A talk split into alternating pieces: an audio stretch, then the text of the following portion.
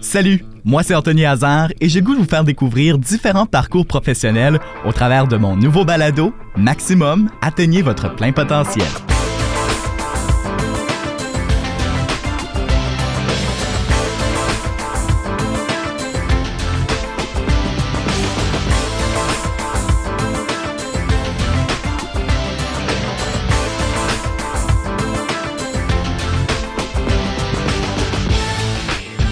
Bonjour à tous, déjà un neuvième épisode de la série Maximum Atteignez votre plein potentiel présenté par la formation continue de l'Université de Moncton. Je dis déjà neuvième épisode parce que ça, on dirait que ça, ça il a pas plus tard qu'hier, je vous annonçais le début de cette nouvelle série, qu'on s'en allait découvrir diverses professions, diverses personnes avec euh, des champs de carrière complètement différents.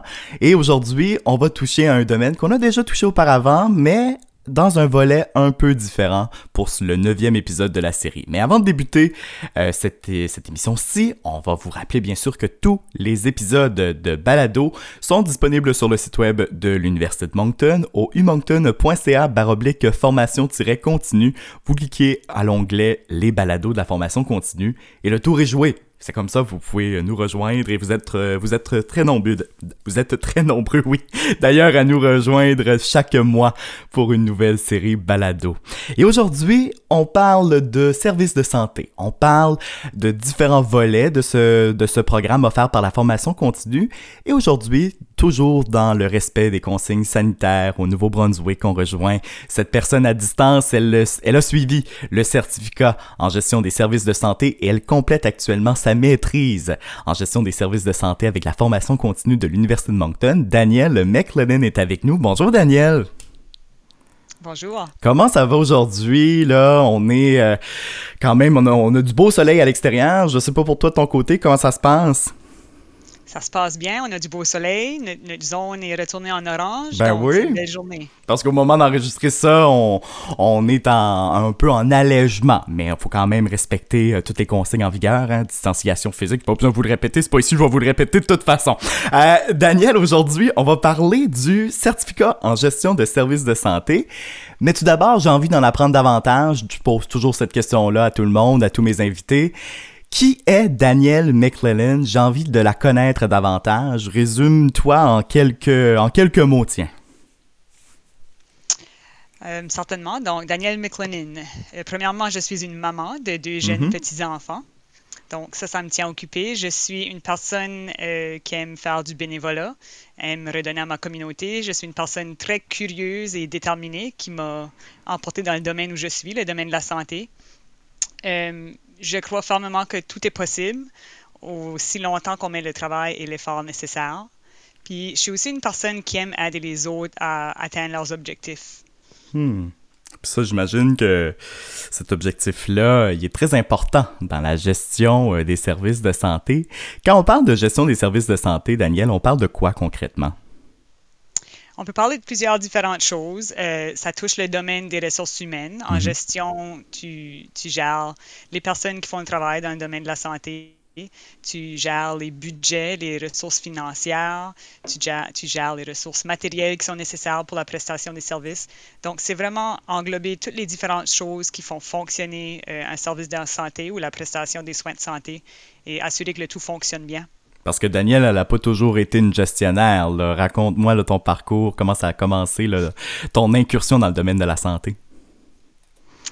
Euh, ça a commencé au tout début après mes études postsecondaires. J'ai fini mhm. avec un baccalauréat en biologie qui m'a ensuite poussé à faire un baccalauréat en technologie de laboratoire médical. Donc, je suis technologiste de laboratoire médical, qui veut dire en d'autres mots que je suis une personne qui fait les analyses, ou j'étais une personne qui faisait les analyses de laboratoire.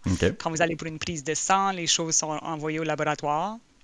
Les tests COVID sont un autre exemple. Mm-hmm. Euh, après plusieurs années au département de microbiologie au centre universitaire hospitalier Dr. Georges Dumont, euh, c'est là que j'ai monté, c'est là que j'ai monté en gestion.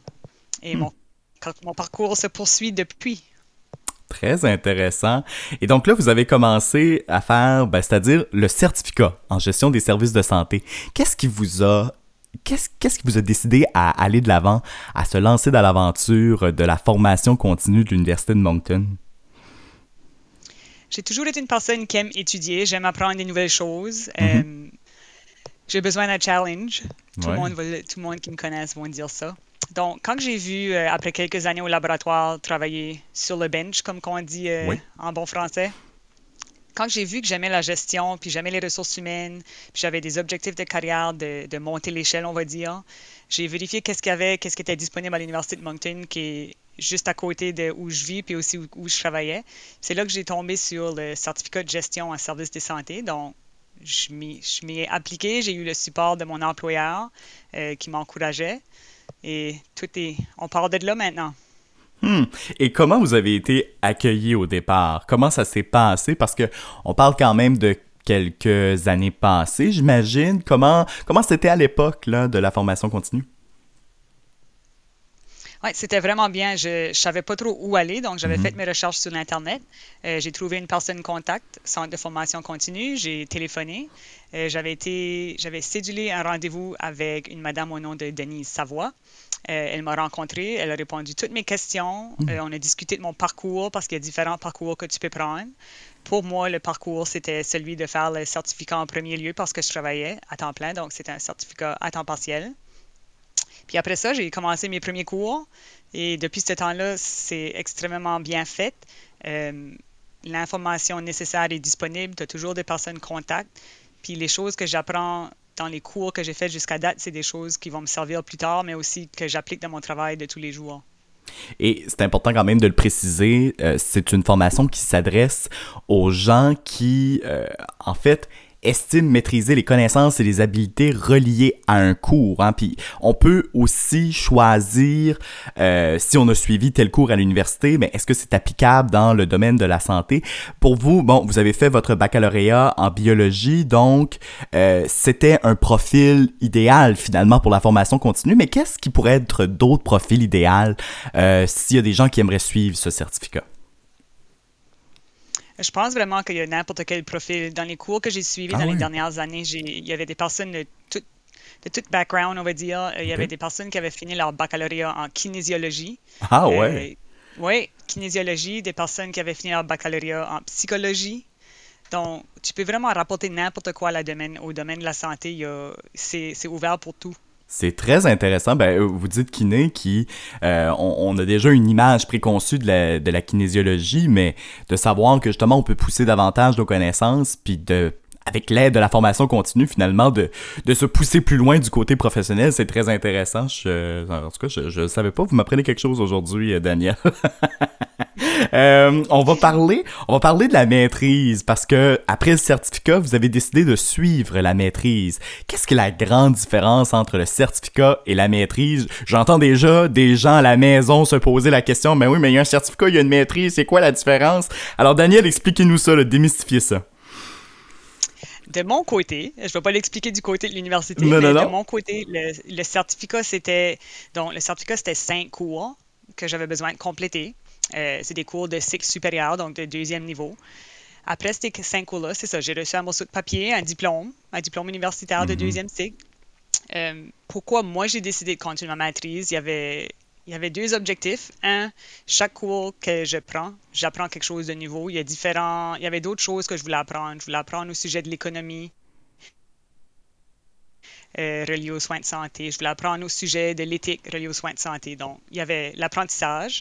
Et de l'autre côté, euh, je suis une personne qui aime atteindre des objectifs. Puis mm-hmm. avoir une maîtrise, c'était un objectif personnel et professionnel que j'ai toujours eu. Donc, j'avais aucun doute que j'allais le faire. Je m'avais juste donné, euh, j'avais débuté avec le certificat pour voir comment j'allais être capable de gérer ma famille, mes études, mon travail, euh, sans laisser quelque chose de côté. Mm-hmm. On va parler de la famille parce que euh, que ce soit des, des femmes, des hommes qui m'ont parlé depuis le début du balado, la famille a toujours été une part importante avant de se lancer dans les études, euh, c'est-à-dire dans la formation continue, parce que c'est une décision qui se prend en groupe, ça on l'a compris. Comment vous avez annoncé la nouvelle euh, à, votre petite famille que vous alliez vous lancer dans la formation continue, vous allez suivre des cours? Euh, quand j'ai commencé, mes enfants étaient très jeunes, donc hmm. j'ai pas eu besoin de leur expliquer. avec mon mari, il n'y avait, pas de, il y avait pas de surprise de ce côté-là. Il savait que j'étais une personne ambitieuse, puis aussitôt que quelque chose terminait, que j'allais commencer quelque chose d'autre. Donc, j'ai eu un support exceptionnel de sa part. Des fois, les cours sont des cours de fin de semaine, c'est mon mari qui prend la relève. Euh, des fois, c'est des cours du soir, donc j'ai l'aide de mes parents, ma belle famille pour venir soigner mes enfants, etc. Mm-hmm. Maintenant mes enfants sont un petit peu plus vieux, ils ont 8 ans et 6 ans, euh, j'essaie de leur faire comprendre pourquoi c'est important, puis comment maman aussi, elle étudie, puis maman apprend tous les jours. C'est bon de connaître de, nouvelles choses. Donc, j'espère que ça va fonctionner, puis qu'ils vont comprendre pourquoi je le fais. Euh, on verra plus tard. En même temps, ça sert de modèle aussi pour, pour tes enfants de, voir maman toujours étudier, puis maman toujours être à, son ordinateur pour ses cours, parce qu'on va parler de la dynamique euh, pandémie euh, de, l'éducation, on se le cachera pas. Là, tu suis présentement la maîtrise. Euh, comment ça se passe là dans, ce monde pandémique avec les enfants? C'est tout à la maison, c'est à distance. Comment ça se passe de ton côté? Euh, de mon côté, personnellement, c'est intéressant. Euh, mon emploi au ministère de la Santé fait que je suis présentement, ça fait un an presque, comme tous les autres qui travaillent là, on est très occupés, donc le temps libre, il n'y a pas beaucoup. Mm-hmm. Euh, les cours à distance, moi je trouve que ça va bien, je suis habituée de travailler à distance, donc c'est pas quelque chose qui était nouveau pour moi, mm-hmm. mais je dois dire que je manque le contact en personne avec les gens, les discussions. C'est plus difficile à faire en ligne, mais c'est pas la faute de personne, c'est juste la situation qu'on est dedans. fait que c'est un aspect qui vous manque, le côté social, le côté euh, humain, là, finalement. Là. Ouais, c'est sûr oui, que. pour sûr. Je suis une personne très sociale. Oui, c'est sûr, c'est pas évident. Puis, euh, moi, j'essaie juste d'imaginer, parce que là, vous le soulignez, vous travaillez dans le ministère de la Santé, donc j'imagine que ça roule et ça roule pas mal vite à, ce moment-ci. Euh, donc, si vous, qui travaillez dans ce ministère-là où justement ça roule et qu'il y a beaucoup de choses qui se produisent à tous les jours, vous êtes capable de suivre une formation. Et seriez-vous prête à dire que n'importe qui pourrait suivre cette formation-là, euh, peu importe le niveau d'occupation ou à quel, à quel niveau on est occupé là, dans la vie, ma question se résume ainsi, c'est est-ce que n'importe qui peut suivre une formation à distance? Je dirais que si, peut-être pas tout le, Peut-être, voyons, excuse-moi, ben peut-être pas tout le monde, mais la grande majorité. Des choses qui m'ont permis, moi, euh, de le suivre dans les temps qui sont chargés comme ceci. Euh, il y a certains des cours qui sont offerts durant les heures de travail. Mon employeur est très flexible, hmm. donc les heures que je prends pour les cours, je peux les remettre en fin de journée, etc. Ça, c'est une chose qui m'a beaucoup aidé. Euh, l'autre chose qui aide, j'ai des enseignants qui ont été très...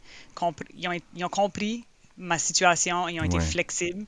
Donc, si jamais que j'ai une réunion d'urgence que je dois atteindre, il y a quelque chose, les enseignants sont flexibles, puis on s'arrange pour faire sûr que j'ai la matière nécessaire.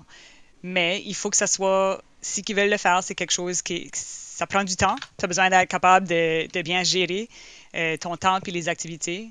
Donc, si quelqu'un veut le faire, moi, je pense entièrement qu'ils sont capables. Et j'imagine que la relation avec l'employeur, c'est important aussi là, dans, dans ce contexte-là de toujours, ben, en fait, de discuter d'abord et avant tout avec son employeur quand on veut se lancer dans ce genre de formation. Mais la, la relation, comment vous la décririez? Vous, vous disiez que, que, que, votre employeur est assez flexible, mais qu'est-ce qu'est votre relation euh, concrètement? Comment, ça, comment vous interprétez ça? Donc, ben, du début, j'ai eu, j'ai eu deux employeurs depuis que j'ai commencé ma formation. Mhm. Euh, les deux, je n'avais discuté avec eux avant de commencer parce que j'avais besoin de leur support. Donc, les deux m'ont encouragé, les deux voient l'importance euh, d'apprendre davantage. Ils trouvent que c'est important que les employés veulent, je dis monter l'échelle, à faute d'autres termes. Mhm. Euh, ils voient l'importance donc, je suis pas certaine que tous les employeurs sont comme ça, mais avec les miens, on a une, communication ouverte qui décrit euh, qu'est-ce que je fais, c'est quoi que ça va me prendre pour mes études, qu'est-ce qu'ils peuvent faire pour m'aider, etc. Tout en compte que l'emploi est encore numéro un, ça c'est certain. Daniel, comment décrirais-tu la formation continue à quelqu'un? Hmm. Je dirais que la formation continue, c'est une manière pour les gens, à temps, les gens qui travaillent à temps plein euh, de continuer d'approfondir leurs connaissances dans peu importe le sujet qu'ils veulent. Moi, c'est la santé. Euh, et de le faire de manière qu'ils peuvent le gérer avec leur propre temps. Donc, c'est à eux d'organiser leurs horaires. Oui, c'est certain qu'il y a certains cours qui sont donnés à une heure spécifique, mais autre que ça, tu peux gérer tes lectures toi-même, tu peux gérer tes projets toi-même. Il y a beaucoup de personnes qui sont là pour te supporter. Donc, moi, je dirais que s'il y a quelqu'un qui pense de se lancer, faites-le. Attendez pas. Commencez-le tout de suite.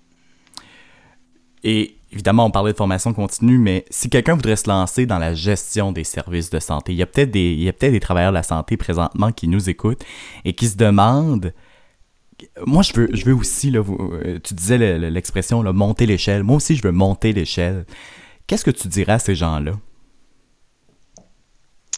Moi, quelque chose qui m'a beaucoup aidé, c'est que j'avais, euh, on va dire, des mentors. J'avais des personnes, des superviseurs avec qui je travaillais, ou même juste des collègues avec qui je pouvais discuter ou je peux aller voir quelqu'un qui était dans une position qui m'intéressait. Je pourrais aller voir, OK, ben, c'est quoi que j'ai besoin pour me rendre là? Quelles sortes de compétences? Est-ce que je les ai? Est-ce que c'est un bon fit?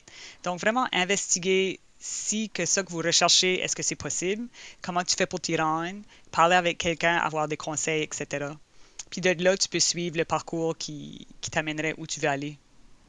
Ben Daniel, ça a été très intéressant de discuter avec toi aujourd'hui. Je pense qu'on en a appris davantage. On avait déjà abordé euh, plusieurs certificats dans le, reliés au domaine de la santé, mais je pense que ça, ça nous a vraiment permis de comprendre qu'il y a des possibilités d'avancement. Faut monter l'échelle, faut s'assurer d'aller plus loin puis de pousser nos connaissances. Merci beaucoup Daniel d'avoir accepté l'invitation aujourd'hui. Ça me fait plaisir. La série Maximum Atteignez votre plein potentiel est une production signée Kodiak FM pour l'Association des radios communautaires acadiennes du Nouveau-Brunswick. Une présentation de la formation continue de l'Université de Moncton. À la direction générale de l'Arcan, Jean-François Cochet. À la production et au montage, Mathieu Lewis. À la recherche, Océane Doucet. Et finalement, à l'animation, moi-même, Anthony Hazard. Et je vous retrouve dans un prochain épisode, très bientôt.